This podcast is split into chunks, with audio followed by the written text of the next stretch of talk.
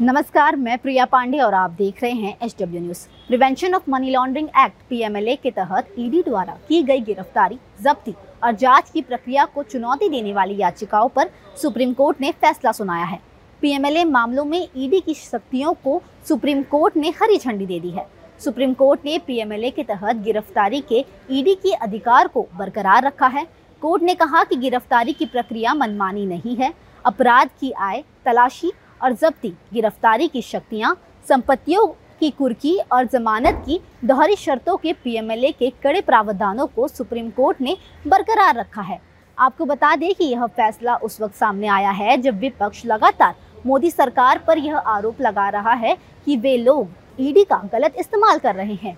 कीर्ति चिदम्बरम, अनिल देशमुख की यह याचिका समेत कुल दो सौ बयालीस याचिकाओं पर यह फैसला आया है। कोर्ट ने कहा कि पी एम एल ए की तहत गिरफ्तारी का ईडी का अधिकार बरकरार रहेगा।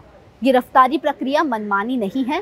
Justice A M Khanwilkar, justice Dinesh Maheshwari और सी टी रवि रवि कुमार की स्पेशल बेंच ने यह फैसला लिया है। अब आपको बताते हैं कि सुप्रीम कोर्ट ने ईडी की ताकत को बरकरार रखते हुए क्या क्या कहा। कोर्ट ने पी एम एल ए के तहत ईडी द्वारा आरोपी की गिरफ्तारी, पूछताछ, तलाशी, संपत्ति की जब्ती और कुर्कियों को जमानत की सख्त शर्तों को वैध ठहराया है।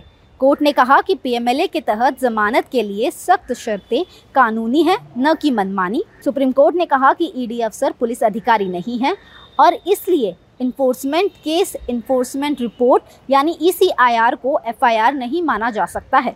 कोर्ट ने कहा कि ईडी के लिए ई सी आई आर यानी अरेस्ट से जुड़े पेपर देना जरूरी नहीं है और वह केवल गिरफ्तारी की वजह बताकर आरोपी को हिरासत में ले सकते हैं। चलिए अब आपको बताते हैं क्या है वो पी एम एल ए कानून जो बनाता है ईडी को ताकतवर।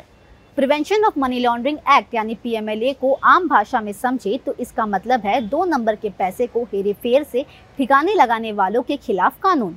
पी एम एल ए दो हज़ार दो में एन डी ए के शासनकाल में बना था। ये कानून लागू हुआ था दो हज़ार पाँच में कांग्रेस के शासनकाल में, जब पी चिदंबरम देश के वित्त मंत्री थे। पी एम एल ए कानून में पहली बार बदलाव भी दो हज़ार पाँच में चिदंबरम ने ही किया था।